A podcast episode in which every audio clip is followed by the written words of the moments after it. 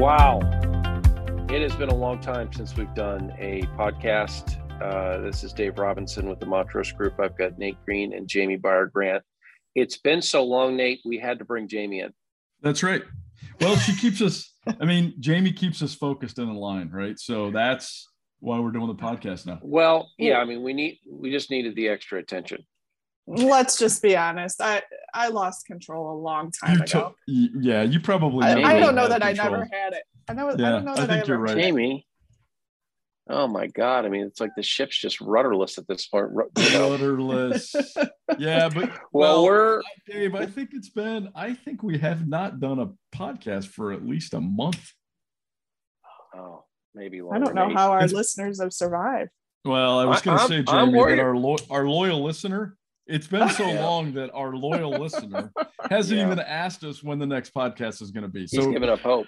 Yeah, He's giving up hope. right. We're gonna have He's to tell him completely it's- given up. there. He he isn't even he isn't even listening anymore. Well, did they? I know. I mean, did they even ask if we were still okay? Well, no, they've seen us. They, you know, they they check Yeah. in with us. I mean, they they just have kind of given up that, um, you know, we'll actually.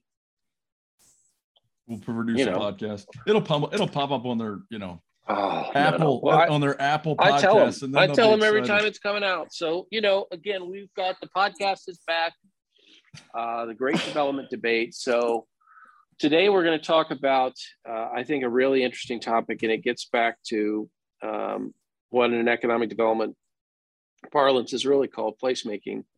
You know, ultimately, it is a, um, you know, it's a quality of life approach to economic development, and um, you know, we see it as being a bigger and bigger and more important approach uh, than than it than it was just a couple of years ago. Um, if you look at um, you know this entire baby boom generation retiring, running to retirement, quite frankly, uh, you know, with COVID and and you know dodging the world of Zoom meetings, um, the growth of the knowledge worker and that that that tech worker uh, that quite frankly because of technology can do their job anywhere then you Mhm. add in the whole work from home uh, you know work from home movement that is just um, you know again every person in a larger company that i that i talk to uh, the numbers anywhere from 30 to 70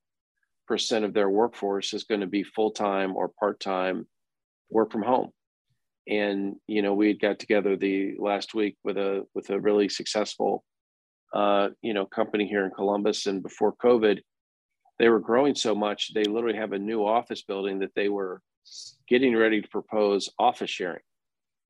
Because they literally had no more room. And then covid hit and now they literally have uh, 38% of their workers that are full-time work from Yeah. home do not have any connection to the office physical connection and then another 45% are partial work from home or maybe a, a day or two a week uh, they come in. So it is uh, it, it it just you know again it creates a little bit of a threat to the office market. There's no doubt about it. A big story in the wall street journal today about big cities really struggling to get to get workers back in the office. Um, but it also creates an opportunity for Yeah. communities large and small that if they can really focus on their quality of life and really build um, cool places to you know live work and play uh, i think they've got you know really kind of a, a great opportunity so Yeah, and I in our think world that's kind I- of placemaking it is placemaking, and I think you, Yeah. you mentioned it being part of quality of life. I think one of the interesting things too, uh, um, you know, if you look at it through the corporate site location trend, quality of life. I mean, it's it's it's something that's been talked about for a long time, and it's surveyed, you know, uh, by site selection consultants, or I'm sorry, by magazines like Site Selection Magazine and Area Development. And what's interesting is um, it it's it has made it, it has made the top ten as an issue for site selection consultants, but also for um, uh, executives that are making those decisions. It's in the top 10 now. Uh, it's it's Mhm. you know sixth or seventh on the list is the most most important thing. But what's you, what's interesting about that is if you know 20 years ago, it was barely in the top 20 quality of life, Right. right? right Now, uh, I think Dave, based on a lot of what you're talking about, work from home, where people want to live and work um, that that has changed the dynamic of why companies even look for where they're going to mm-hmm. choose to locate. Uh, that has that has definitely changed. Yeah, and I would also add to that, Nate. If you look at those top that top ten list of site selection um, criteria, you know, workforce was always in the top five, but yeah. I mean, it's it's really moved up top one, two, yeah. maybe three, depending on the market that you're looking in. And when you think about placemaking and quality of life, it's about workforce and density, yeah. you know, density of that workforce too. And and so it weaves into it may be in the top 10, maybe it's six, seven, or eight on that list, but it really is such it it, it encompasses everything that's, you know, like workforce, like crime, like you know, transportation and infrastructure assets, all of those have kind of those definitions have even changed a little bit in in what they mean to the site selection process. Right. Exactly. Well that's exactly and right. and, and, you know again i i, I think uh, it, it's going to mean different things to different places if mm-hmm. if your mission in life is to try and be a leader in electric battery production and you need to get sites developed and figure out you know water and sewer and electric and you know all, all those sorts of issues quality of life matters but it may not be the prime yep. you know moving factor um, but uh, you know at the same time you've got uh, again you know we we look at rural communities and it's a great opportunity for them they've oh, got huge. affordable yeah. housing they've got yep. you know great small communities um, they've got know, so again got, I mean, a lot of times, Dave, they've got. We're going to talk about it a little bit more, but they have downtown still uh, mm-hmm. where a lot of a lot of suburban communities and exurban communities don't have those, but the but the rural communities have them because they were they were built 150 years ago when there was that was where everything took place, all the commerce mm-hmm. took place. Well, you know, and again, the the the definition of of placemaking, um, you know, we we generally tend to point to what the International Economic Development Council, the IEDC, yep. defines it as really the practice of enhancing a community's assets to improve its overall attractiveness and livability. So a, a lot of times people people see placemaking as just a project. And uh, that is not certainly the approach we take. I think projects are are part of it, but I don't think that people should think if they build uh, a bike path or they build uh, a park or they build some retail or housing or redevelop their you know historic theater that just that one thing is going to do it. I think it's got to be a, a, holistic thoughtful approach that probably has several of those projects kind of uh, kind of wound together.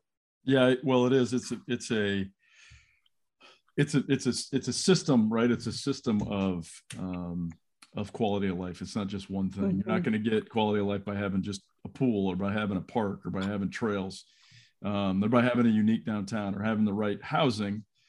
But you're you're if you pull all those together and you have low crime rates and and um, you know low poverty rates, all of those things pulled together mean that you're going to have a higher quality of life index, and it's going to uh, mean more that mean that you have a uh, a better place and people want to live there. Mm-hmm. Mm-hmm. Yep. Well, and and again, how you how you measure it, um, to me, that's really the the interesting part. We are we're building a building a quality of life index that we're we're going to be able to use and measure with with communities to kind of look at some of the critical uh, demographic and economic factors. Again, it's it's in our mind both, right? It, it may in fact rely more on demographics than it does, um, you know, on those traditional industry cluster uh, and that's you know growth of market I think would be would still be part of it, but um, it, it's it's going to be on, but it's also quite frankly tough issues. Yep. Mm-hmm. You know, it may seem challenging when you're in the middle of a, a, city council hearing to, to get a tax incentive done, but um, try going into a major city and talk, figuring out how to reduce crime. Yeah. You know, uh, housing you know, we have a substantial shortage in, in many parts of the United States, both growing and, and slow to no growth markets. They, we, we can't get enough housing built, you know, for, for a whole range of reasons. Um, you know, it's it could be that the market isn't there from a financial standpoint. Companies can't get the financing. It could be communities uh, don't want a certain type of housing and and do mm-hmm. everything they can um, from a land use and entitlement and public finance standpoint to fight it. Yeah. So it is. It's um, uh, you know I, I, I think that um, you know those demographic measures are are critical. Um, you know what we've kind of looked at is is obviously uh, you know, is is that uh, you know how are you doing on crime? How are you doing on um, you know workforce housing? W- what are health statistics? I mean, COVID is you know uh, uh Dave, I, I, you know let me you, you talked about housing it's not just housing yeah. it's not just workforce housing it's how are you doing on all housing how are you doing on single family homes how are you doing on multifamily for young people how are you doing on workforce for people to afford that Mm-hmm. um, mm-hmm. you know they, they may be young they may be old but people that can't have a lower income i mean I think, right. I think that that's um, one of the things but anyway i just wanted to jump in there right uh, as you were going through that list yeah no no absolutely you you, you need that mix because you have a mix for your population yeah. um yeah you know we've really seen it in i think communities uh, a lot of communities you know wrongheadedly fighting uh, multifamily you know, I think they at times equate multifamily with poor people. Right. Unfortunately, and, you're right. Yep. And the reality is, in in you know what's going on with millennials and mm-hmm. Gen Z and this younger generation is apartments mean young people. Yeah. So yeah. ironically, the communities that are older and are struggling because uh, they're older and don't have as active of a working age population generating a bunch of taxes um, will complain about that lack of growth and then at the same time do everything they can to fight the housing option that that that that worker is going to want. Yeah. And um and it's it's just a, a, you know again it's maybe because you know we have battle scars for for you know fighting at the at the local level for this stuff but it's just getting harder and harder to get those those types of projects done i don't i don't care uh, you know, big city, small city, um, you know, whatever it is, it is, uh, you know, it's just a challenge out there. Yeah, it is. And I think on housing too, it's, you know, it's even looking at having a good mix of all of those options because we may be wanting to a- attract the younger workforce or, or the next generation of talent to our community who really wants to live in a townhome but we also have those empty nesters that are moving out, and that population who's moving into the empty nester phase is growing. You know, they don't need a single family home. Maybe they need they want a townhome. So you want to keep right. them in your community. And by opening up single family homes, then you're able to kind of allow those you know those younger families who are looking to set their roots down and move from a townhome into single family you know it opens up that market so it's really about you know it's really about the, the full scale or the full cycle of, of the housing market in your community and, and if you have something like that in place to um, you know to be able to attract residents and yeah, yeah and accommodate, accommodate everyone through the yeah, different right. life cycle right. Of, mm-hmm. all different kinds of yeah yeah you know so uh, again crime housing um, health you know looking at tough issues like life expectancy what is you know what what are your you know, when COVID was kind of hopping, what what are your COVID, uh, uh, you know, vaccination rates? I mean, stuff that, quite frankly, a lot of people don't want to talk about. Um, then you know, then you got the hot topic of education. How yeah. good are your schools? You know, you want to talk about a, a, a tough topic. Um, how do your schools compare to to uh, you know other schools? The rest I mean, of the other schools in your region yeah. how do they compare on those when they do those report cards from the state? I mean, those are all things when people look to move or when companies look to locate, they're going to look at the education of the people that are there. The, the how do yeah. the high, high school graduates compare to other places? How do the do those high school graduates do they produce a significant number of people that go to college? Do they produce people that can go on and, and work in these um, you know maybe production facilities or e-commerce centers or whatever i mean it is, mm-hmm. that is it is it, that's a tough topic and it's tough to uh tough to kind of talk about publicly if, if your if your town is not uh, in a great position. But there's also things you can do to to help address those. But that is a huge part of the what makes a place is education. You know, people mm-hmm. associate where they live a lot of times with their school, um, which is great. Uh, and so it, it, makes that place, but it also um, is a big part of uh, if your place is going to grow um, based on the, the, the quality of the schools. Right. Um, and, and as well on the education front, it's, it's, you know, how educated is your population and does that align a lot of times with what a company's looking for? If, mm-hmm. if your goal is to attract a bunch of tech workers and, and have a work from home environment, um, what's your percentage of college graduates? and that's a tough question sometimes, especially in rural markets uh, where you know most of their if their young people go to college, they they tend to not come back home because they follow jobs in, in urban centers.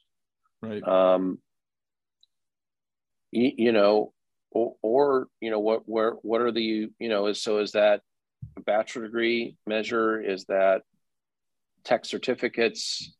You know, so education doesn't just mean the quality of the schools, but where are you with your workforce? Mm-hmm. Yeah. Yep. Yep. Agreed. Um, you know, and then I think the final measure really gets down to, to you know the economic piece, and that is that's more kind of the traditional, um, you know, economic analysis that that we would do for a company looking at a region, or or that Jamie would do for a community doing a plan. You know, where is your personal income growing? right? You know, are you are the people there actually, um, you know, how they compare to you know to other like regions? Are they are they are they making more money? What's your small business startup like? Are you are you a region that is successful with, um, um, you know, with with what's going on from a small business standpoint? So. Um, and, and, you know again you you obviously can throw in gdp measures you can throw in other larger um, kind of what we'll call macro economic is is the region growing?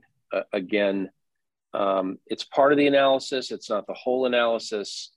Uh, if if we were again looking to do a, a, a, big manufacturing facility it would probably be a, a more important aspect of the analysis you know because most of these companies are going to want to locate in growing regions because growing regions attract people uh, you know who become workers so that so that is part of it, but it it is um, you know it's certainly not all of it.